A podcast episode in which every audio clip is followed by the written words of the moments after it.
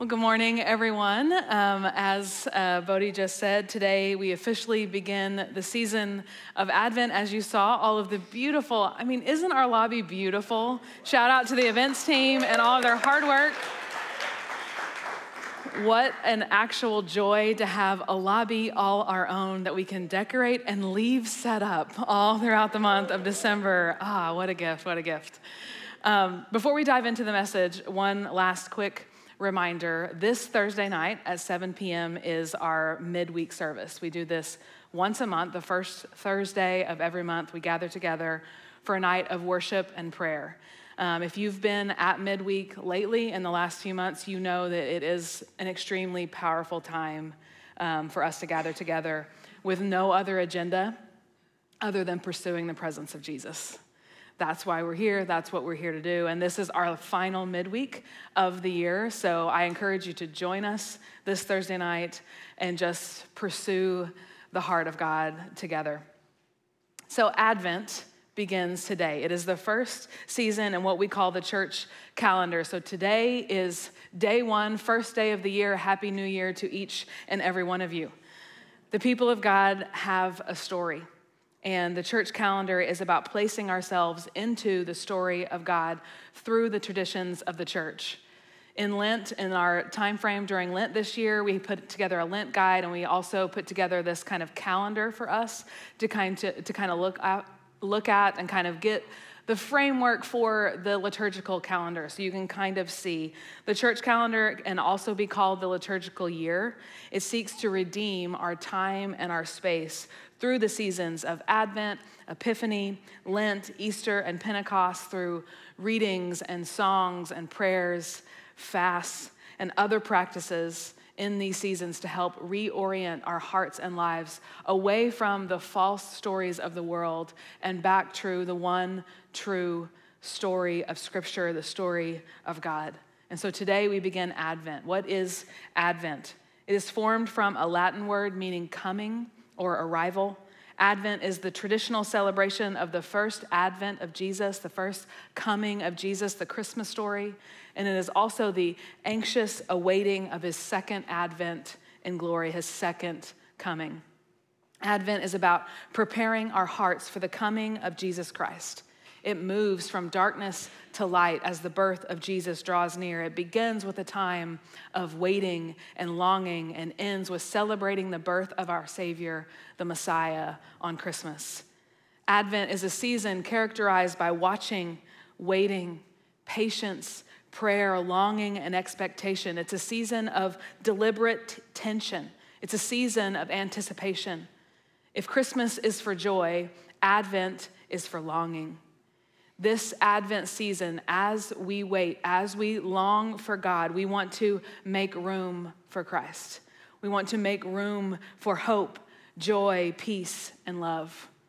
As we know, this season comes with a lot of hustle and bustle, a lot of extra things, traditions, parties, and on and on. My kids' calendars are so crazy full. Micah is the only one that is still in elementary school, and we just got his like holiday, like December, you know, calendar for school, and it's bananas. You know, it's just like Elf Day, um, pics with Santa, Santa shop, class parties, PJ Day, Polar Express Day, on and on. I'm sure the teachers love all of this, love all of these things, um, but it's great and beautiful, but also just craziness. And then you throw in all of the Christmas lists and wishes and lists and things that, that they want for Christmas this year, kids or families, and all of that. But in a season where everyone is adding things to their lives and things feel a little bit full, the challenge before us and that we want to place before us as a church family in this Advent season is how do we make room and make space for what really matters? We kind of started this journey last week as an introduction to the season of Advent as we talked about and walked through the spiritual practice of simplicity. And we talked about how it's not just about getting rid of things um, for the sake of getting rid of things, but really looking at our lives and thinking, what is cluttering my view of God? What is cluttering my view of Him? What is distracting me from Him and from the things that matter most? What can I get rid of in my life that will make space for more of Him and His kingdom? In Advent, we are ushered into a time of waiting where we are connected again with our desires, our longing, our yearning for God. We are connected to, if we make room for it, if we make space for it, our true desire. Underneath the surface of all of our wants, our Christmas lists and wishes, underneath the surface, our true yearning for God. Advent is a season for us to settle down deeply into ourselves. It's a humble time of recognizing one's need and longing for God's powerful presence to break into the world. A time to really hear the cry of our heart, to find that life deep within, to pay attention to desires that may feel like they're unfulfilled hope that may be unmet, longing that's unsatisfied, a time of discernment and waiting and of really being present in the midst of all of those things. Because of this, it seems appropriate that in the Northern Hemisphere, this is the darkest time of year. Time change, I know, is brutal on a lot of us. It gets dark right after lunch now. And personally, I actually really enjoy the time change. Um, I really love this season and everything that comes with it. And so the time change is a part of that. And I feel like everything is a little bit slower because it gets dark earlier and people are just ready for bed at like eight o'clock, which I am always about. That is like the best day ever if we're in bed by eight, okay? So I really like it. I know I'm in the minority, so you don't have to send me emails on the, the greatness that light brings, okay? I know. But I've heard that this is one of the reasons why the celebration of Christmas was set for the end of December, because in a very real way, it is the Christ child that ushers in the light. Just as in the Jewish tradition, each day begins at sunset, it begins at darkness. It only seems fitting that the beginning of the church calendar would likewise begin in the stillness and in the dark, with us facing our deepest fears and our desires, and then cultivating our hope for the light. We don't always think about Advent being at the beginning of the year because it's not for us in our calendar, it's at the end. But in the church calendar, this is day one. And day one begins in the dark. In the time just before Christ, hope was in short supply for the people of God. We are talking years and years and years of silence of not hearing the Lord in the way that they were at the time accustomed to hearing from the Lord. There was no prophet, there was no deliverer, nothing. They were ruled by a tyrant king. The taxes were crushing. There was injustice and murder. And it can be so easy for us to read past this, to kind of not fully settle into what it would have been like. We know the story, so it's kind of natural for us to just buzz through, fast forward through this dark time in history and the history of the people of God, because we can get to the end of the Old Testament and then just turn one page and we're at the New Testament, but we can forget that time and that space, that darkness that lives in between. The darkness is sitting over the nation of Israel as a result of their sin and disobedience, and they were waiting. They were waiting on something, they were waiting on a promise. And if we rewind even a bit further, we find in the book of Isaiah another time of darkness. Isaiah was a prophet to the southern kingdom of Judah. Isaiah was called to prophesy in the year that King Uzziah died, which is about 740 BC. And Uzziah was a great king of Judah and had reigned for almost 50 years while Judah experienced prosperity and trade and peace. And with prosperity, as we see in the scriptures, was happening at this time, and that we know tends to happen, a few things were happening. The gap between the rich and poor was growing larger and larger, which meant injustice and oppression. The people of Judah began to rely on their wealth instead of on God as we so often tend to do. When things are going well, we forget where those things came from. And they were relying on their wealth instead of trusting in God. The Assyrians had invaded and overtook the northern kingdom of Israel, and Judah was fearful of a coming invasion. Things in Judah were beginning to unravel and fall apart. Uzziah's son had become king, and he was not a strong leader. It was a very dark, dark time in history.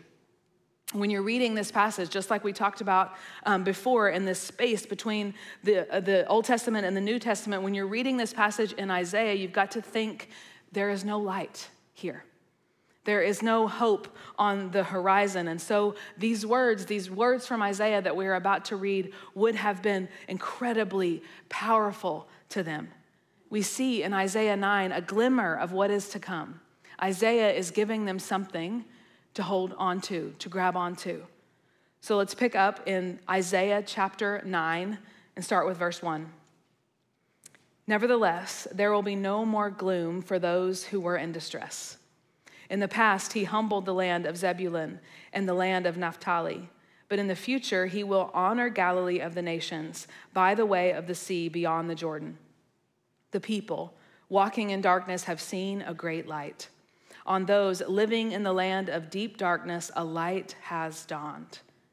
This phrase, living in the land of deep darkness, that phrase, deep darkness, can also be translated as death shadow. For those living in the land of death shadow, a light has now flashed. Think about being up all night and it being completely dark, and then the sun just coming up on the horizon. You seeing the first glimpse of the sun coming up in the distance. Verse 3 You have enlarged the nation and increased their joy. They rejoice before you as people rejoice at the harvest, as warriors rejoice when dividing the plunder. For as in the day of Midian's defeat, you have shattered the yoke that burdens them, the bar across their shoulders, the rod of their oppressor. Every warrior's boot used in battle and every garment rolled in blood will be destined for burning, will be fuel for the fire. So we read, and they are hearing for the first time in many, in, in, many years, instead of increasing sorrow, the people would experience joy. Like reapers at harvest time.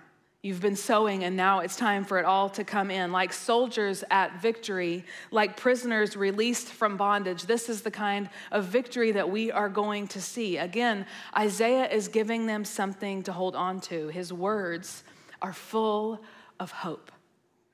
And so let's pause and talk about hope for just a bit. What does it mean to hope? If we're making room for hope today, what are we making room for? Hope can mean wishful thinking or positivity, like being a glass half full kind of person. I hope that it will be sunny tomorrow. The best is yet to come. I'm looking at it glass half full. Hope can also mean probability, like based upon the numbers, I am hopeful that we are going to make budget again this year. Hope is commonly used in these ways, and that is not wrong necessarily, but this type of hope isn't strong enough to sustain. This type of hope isn't the hope that we see in Scripture and that we are referring to today and in this season when talking about it. This wishful type of hope has its strength based on the person and their desire to make it, to, to get it to fruition. Meaning, this type of hope rests largely on my shoulders, on our shoulders. Hope, as we see in Scripture, is the confident expectation of coming good based on the person and promises of God. And its strength is in His faithfulness to see it through to the end. Biblical hope is based on a person which makes it different from optimism and looking at things in any circumstance, how things could work out for the best. Biblical hope is not based on or focused on a specific circumstance or outcome. Again, our hope is the confident expectation in coming good based upon number one, God, His character, His goodness, His dependability, His trustworthiness to see it through, and second, His promises. We believe based on who he is and what we know to be true about him and what we've already seen that his promises are certain, even though some are still yet to come. Hope is based in the future, but it is fuel for the present. Eugene Peterson says this Hope is not about the future, hope is about the present. It obviously has to do with the future, but it is a virtue which is cultivated in the present. It fills the present with energy. It connects the two comings of Jesus so that we are now a participant in them. We are not just remembering the one and believing in the other, we are participating in the continuity of the comings. Meaning, hope, just like Advent, is about the now and the not yet. The continuity of the comings. We stand in the in between. We look backward and we look forward while we stand in the present. This is what we see Isaiah doing in this passage of scripture. He's standing in the dark, he's standing in the present and looking forward with hope of a different future. And we see in these next few verses that we are about to read, Isaiah sharing with the people all of those good things that we just read, all of that victory that is promised to us. I'm going to tell you how this is going to happen. The Messiah is coming. The Messiah is coming. The darkness of the situation makes the light of Jesus so much more powerful. Jesus came to bring hope and peace to a world of darkness and despair. And so we see Isaiah say in verse 6 and 7 For unto us a child is born. To us a son is given, and the government will be on his shoulders, and he will be called Wonderful Counselor, Mighty God, Everlasting Father, Prince of Peace. Of the greatness of his government and peace, there will be no end. He will reign on David's throne and over his kingdom, establishing and upholding it with justice and righteousness from that time on and forever. The zeal of the Lord Almighty will accomplish this. During this Advent season, in the midst of whatever darkness you may have in your life right now, whatever burdens you may be carrying, we gather with the people of Israel, with the prophets, and say, Come, Lord Jesus, come. The reality of the holiday season is that while it is a beautiful time to celebrate, for many of us, it is a painful reminder of things lost, of expectations that were unmet, of desires that are unfulfilled. So often, this season is a reminder of what could have been. And we can so easily move past a healthy version of dealing with our grief and into despair. Merriam Webster defines grief as a deep and poignant distress caused by or as if by bereavement. And des- despair is defined as an utter loss of hope, to lose all hope or confidence. So, despair is a grief without hope. But today, we are making room for and cultivating our hope for the light. Fleming Rutledge, an American Episcopal priest, author, and theologian, in her work around Advent, laid out the Advent season in three movements or dimensions that we can follow.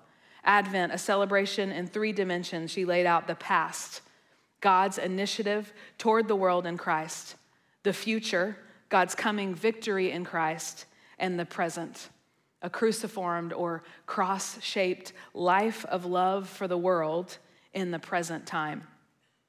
So I want to dig a little bit deeper this morning to make room for hope, if that is what we're going to do today, and make space for that, to cultivate our hope for the light, we need to start by building a foundation for our hope. What is it that we are hoping in, and use this framework of Advent the past, future, present. To say our hope is in God is to say our hope is that first Jesus initiated his love as Emmanuel, God with us. Hindsight is a perspective gift, as we all know. When we are in the middle of disappointment or disillusionment or despair, it can be almost impossible for us to see with any sort of clarity. We can so easily get lost in the weeds, if you will. Advent reminds us of a promise that has already come. It has already come. God came to earth, not the other way around. We didn't make movement to him, he came to us. It was his movement, his purpose, his promise fulfilled. He promised to come. He promised to save, to stand in the gap, to pay a price that we could never pay, and he did. He did those things. The mix up here when it comes to promises is we can believe and hold fast to certain promises of God that actually God never promised us. Bad teaching and bad theology can cause a lot of pain in this area because God never promised that we would not have pain and that we would not have struggle and trial. God never promised that all of our wants would be met. In fact, his words remind us repeatedly that we will face trial, that we will face struggle, that we will be outcast, that we will have loss and we will mourn and we will grieve in this world because things are not as they should be. His promise wasn't the removal of all of those things, his promise is that he would be with us every step of the way that he would walk with us. Our shepherd walks with us through the valley of the shadow of death, not around it, not over it, not under it, through the valley of the shadow of death. Our comforter lives inside of us. Our God is Emmanuel. We talk about that during this season. We sing about that during this season, but do we really and fully understand and live fully present to what that means? He is with us. His promise is withness. Though he was in the form of God, he did not count equality with God a thing to be grasped, but he emptied himself, taking the form of a servant, being born in the likeness of men. He is Emmanuel. We may be standing in the not yet. We may be standing with some things that feel unfulfilled, but we can look back at Jesus coming as a baby, coming as a child in this season, and let this reality wash over us and not only give us hope, but enlarge our capacity to hope. So that even while we stand in the middle, even while we stand here in this place today, whatever that may look like for you, He is with us. He is with you. Nothing can take away from the reality of His presence. As we look back on this moment, as we look back on this baby, we reflect on Jesus. He is a sign for us. He is a sign for things to come. He is the good, faithful, powerful, and yet humble God who has come to dwell with us in the midst of life and suffering and laughter and joy and everything in between. He is with us. Second, to say our hope is in God is to say our hope is that Jesus will come again and make all things new. He will come again and make all things new.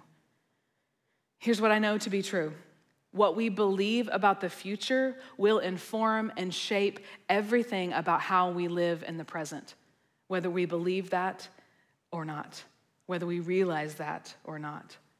Revelation 21 says, Then I saw a new heaven and a new earth. For the first heaven and the first earth had passed away, and the sea was no more. He will wipe away every tear from their eyes, and death shall be no more.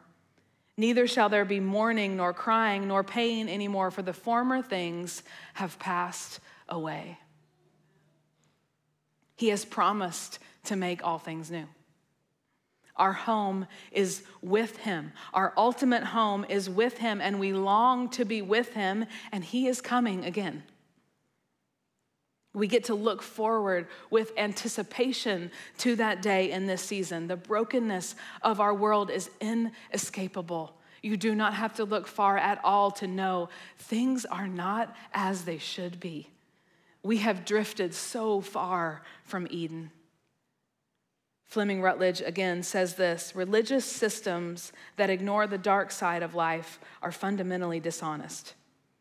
In Advent, we don't pretend, as I once thought, that we are in the darkness before the birth of Christ. Rather, we take a good, hard look at the darkness we are now facing and define it honestly so that we will understand with utmost clarity that our great and only hope is in Jesus' final and victorious coming. Again, we don't have to look far to understand the darkness and the evil in our world right now. The season of Advent breaks into our broken world and reorients our hearts around a better reality. The present darkness which clouds creation has already been defeated in Jesus Christ and will one day be fully realized. We're only getting glimpses of it now. Advent is a turning away of despair and toward hope. Not in a, I'm ignoring my feelings, I'm ignoring the reality of the brokenness of our world around me in a blind denial type of way, but in a what I believe about the coming future shapes my grief and my pain today. It shapes how I think about it, it shapes how I interact with it, and it shapes how I live with it right here today because of what I believe is coming in the future. Very few of us think on and dwell on Jesus' return. This season is a yearly and much needed reminder for each and every one of us. The hope that doesn't look over the horizon and into the future to come isn't Christian hope at all. We look over the horizon and know that a better day is coming, that his kingdom, fully realized, is coming. Jesus will come again and make all things new. And last, to say our hope is built in God is to say our hope is that Jesus will bring forth good from the kingdom to come into the mess of this world. Our hope is not just for the future, it is for now as well. It is now and not yet. We are people that live in the tension. We have partially, we see glimpses of his kingdom all of the time, every day, and every single moment. If we can make space for it, if we can see it fully and clearly, we can eliminate distractions. God's goodness and his kingdom is all around. As we said last week, what fills up the space that we're clearing? His kingdom, his goodness fills up every single space. And because of our hope that is now that we're building this foundation, our hope that is rooted in the past of God's coming and coming toward us, and in the future that He will come again, it, we can offer a hope that is anchored, that is not tossed to and fro like the waves. We can offer this world a peace that passes all understanding in the midst of any and every circumstance. We can offer a joy that is unspeakable and a love that casts out all fear and a Savior that walks with us in the darkest of valleys. Again, this is not about ignoring the pain and the suffering and the tears of this world. Psalm 56 8 says, You keep track of all my sorrows. You have collected all of my tears in your bottle. You keep track of each one in your book. Heaven cares about our tears. Tears are not the way that this world was designed, but in the here and now, in the present day, in the already and the not yet, there is a lot of weeping. Again, we are a long way from Eden. Things are not fully as they should be. And true hope doesn't rest on my shoulders to make things better. This hope isn't about fixing or denying or blindly ignoring. This hope enters in again to our broken world and is with us. He keeps track of our tears and sorrow, and He will redeem it and make it new. This world needs this kind of hope here and now. The world needs a people who have this hope in the face of brokenness and in the midst of suffering and waiting. A people who boldly hope in their God and become a tangible expression of this hope. The world needs this kind of hope because it needs a glimpse of our God, of Jesus, our Messiah, who enters into our pain and fear and sin and suffering and offers us his very presence. The message of Christmas is that this hope entered into our experience, put on flesh to dwell among us, and bring his kingdom here and now. The invitation of Advent this year and every single year is to set our hope back on its rightful place in Jesus. This is where hope and peace and joy and love, all the things that we're going to be talking about in the weeks to come, is more than just a feeling. It's more than just an emotional energy that we, muscle that we exercise. It's a virtue that is developed inside of us. That we plant seeds, we make space, but these things are cultivated in us like fruit. It takes time. We are cultivating our hope for the light today. He is trustworthy. Would you stand with me this morning?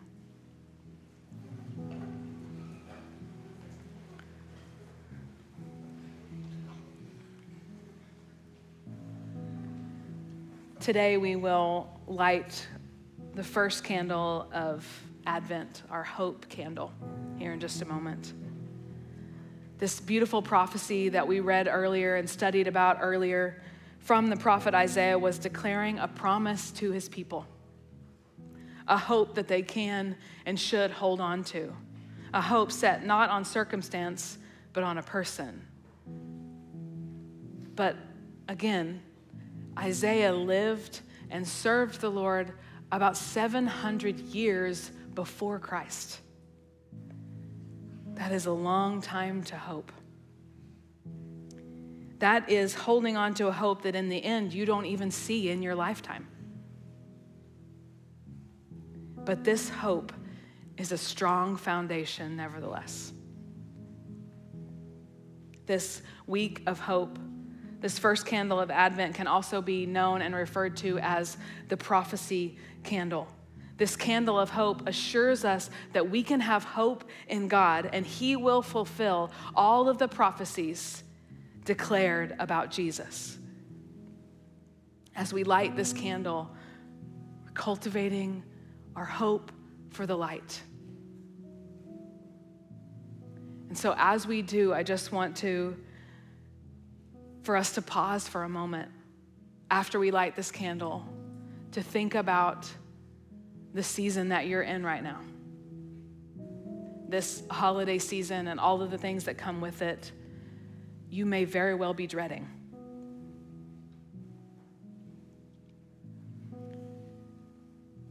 Maybe there is a heaviness and a darkness that makes it hard to see. And so we want to cultivate and make space for hope today.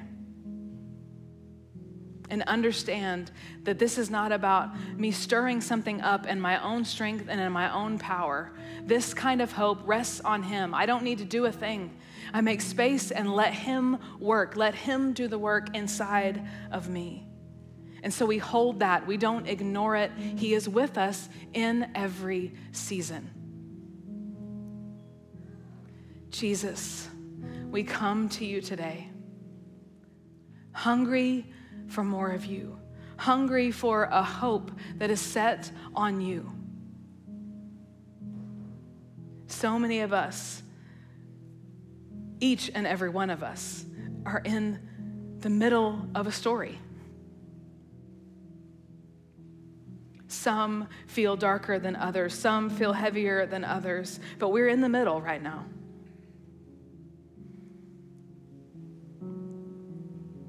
And we want to lean into not our own understanding, but yours.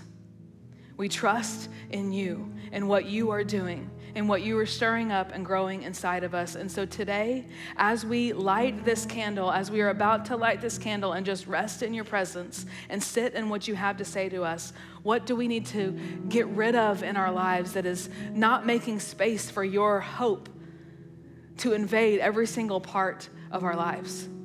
Do we need to step into some forgiveness this morning?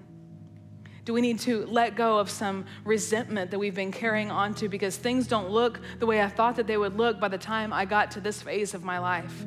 I thought Christmas would look different than this. I thought that my family would look different than this. I thought that my job and my finances would look different than this right now. And I've been holding on to some resentment of my situation, and maybe even of God. Today, give us strength to let go. Give us strength to make space for what really matters, to make space for what's cluttering.